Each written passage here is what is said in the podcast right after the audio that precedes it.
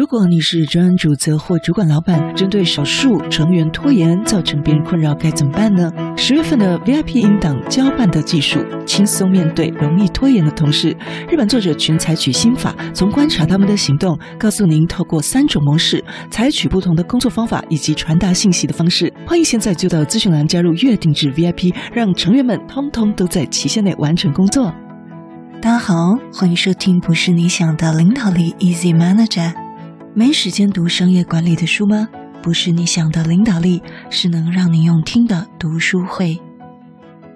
最近参加一个领导课程的培训，来吸收新的概念，所以这一集我们就来听六月份的 V I P 音档，但里面也有穿插一些新的内容。我们怎么妥善分配心智资源，投入在最有价值的事情上，减少自我耗损这种东西。那最近也发现很多年轻同仁甚至不年轻的同仁，对于时间管理跟心智分配或者是专心这些事情都有很大的不足跟困难。那也许这集可以稍稍帮助到你或你的同仁哦。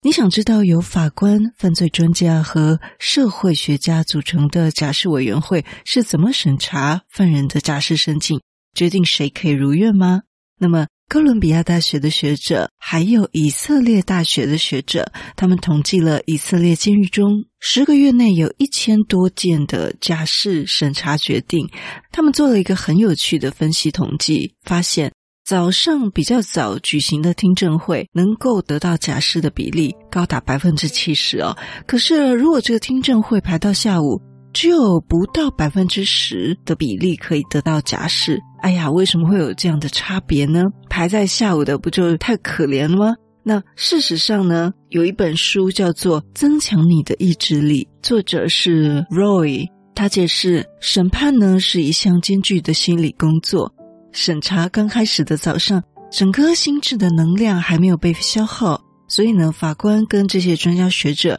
都能够花精力做出一些困难的决定，让犯人获得假释。然而经历一次次的决策，他整个心力啊、心智都一直被耗费，也就是进入 Roy 所说的自我耗损这个状态。那人们呢会避免或延迟来做决定，或者是避免做决定，因为他如果让这个人假释的话，万一他又出社会作奸犯科怎么办？所以呢，因为他判断的能力、心智资源没有那么强的时候，就尽量就避免去做决定了。因此对于委员会来说，最好是维持现状，让囚犯继续待在监狱。那他们这样的一个决策模式也解释了我们人类大脑运作的方式。有另外一位《快慢思想》这本书的作者 Daniel， 他也将思维系统分为系统一和系统二。系统一呢是负责一些不费力气的直觉反应，那么系统二就会负责分配注意力以及耗费精力的那些分析思考。那由于我们的心智能量有限，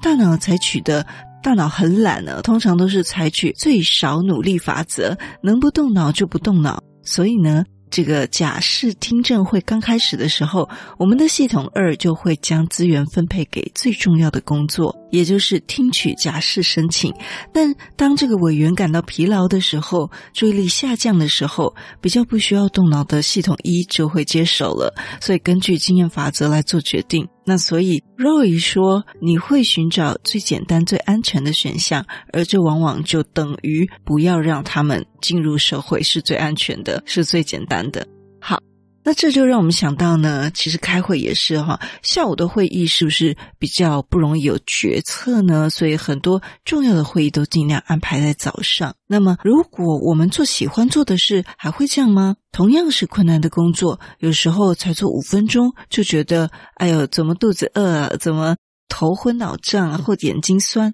有时候呢，同样是困难工作，却做得浑然忘我。心理学家呢，有一位叫做米海利，他就将这种不花力气的全神贯注状态称为心流。那我想心流这个词呢，自从之前动画电影《灵魂急转弯》就就开始比较普遍了解到这个词，就是全神贯注到废寝忘食，认为是精神上的最佳状态。那么这位心理学家也进一步解释，系统二的工作就包括自我控制，例如呢，我们选择将注意力集中在某件事物上，以及认知努力，就是我们努力处理这一项事情。那么当人们处于心流状态，这个系统二呢，它不需要把很多的资源花在自我控制上，它就可以专注这件事了。因此呢，它释放了更多的大脑资源去处理眼前重要的事情。简单来说，当我们做自己喜欢做的事情，大脑不需要花力气叫我专心，那么也等于我有更多的大脑资源可以用来做事，自然可以做得比较快，也做得比较好。那么相反的，如果这件事情我很想逃避，我很想逃避这个工作，我光为了要让自己不逃避这个工作，我就已经在自制上花了不少的力气了。再用所剩无几的一点点能量去处理那个我不喜欢的工作，当然一下子就累了。所以呢，当我们疲惫的时候，我们不仅会像那个前面那个假释委员会一样，都做出啊保险、安全、简单的决定，甚至呢又比较容易屈服诱惑。因为当系统二忙不过来的时候，整个自我控制的能力就会下降，那么我们可能会暴饮暴食、冲动购物、易怒，或者是很快放弃费力的工作，做出差劲的决策。但是还有一个好消息告诉我们呢，我们可以把耗损的心智能量来补充回来。怎么补充回来呢？哇，真的想不到，做法很简单哦，也许你已经猜到了。对了，就是补充糖分。刚刚我们提到这个假释委员会，他们的休息时间是十点半，他们可以在十点半的时间用一些三明治啊，还有水果。那么统计显示，听证会会排在休息时间前的罪犯获得假释的比例是 百分之十五， 但用完点心之后的第一个罪犯，他可以得到假释的几率是 百分之六十。 哇，差太多了吧。那么午餐时间也同样造成影响，最接近午餐的一个听证会获得假释几率只有 百分之二十， 可是吃完午餐后的第一位犯人几率有超过 百分之六十哦。所以呢，现在我们都知道了，为什么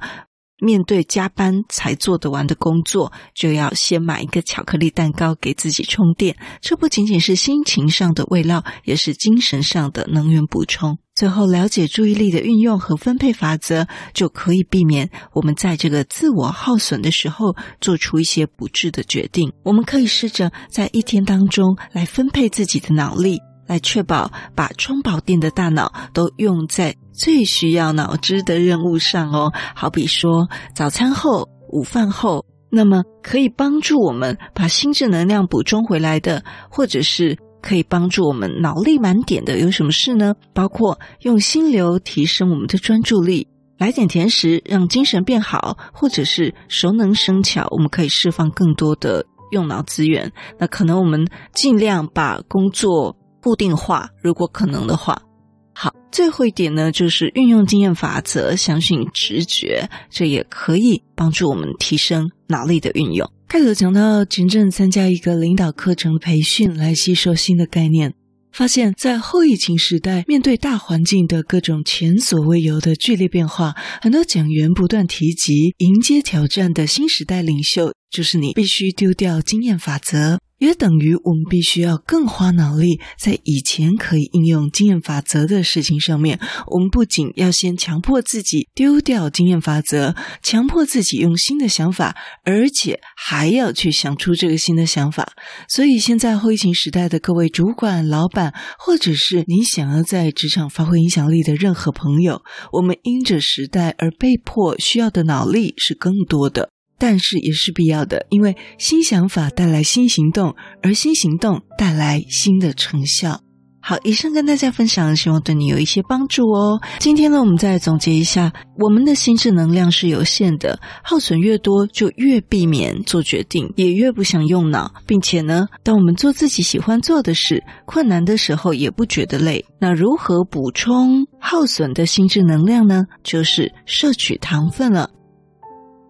麦老师写推荐序的新书《带心术》，我们会抽出三位幸运的忠实听友。那么有两个步骤，你就可以有机会免费获得这本新书。第一步，只要到 Apple Podcast 留下你的五星留言，说说你最喜欢我们节目哪些地方，以及七个字领导必学带心术。第二步，再到我们的私讯区留言，写下你在 Apple 的留言昵称。第二个，我要抽书带心术，这样就可以了。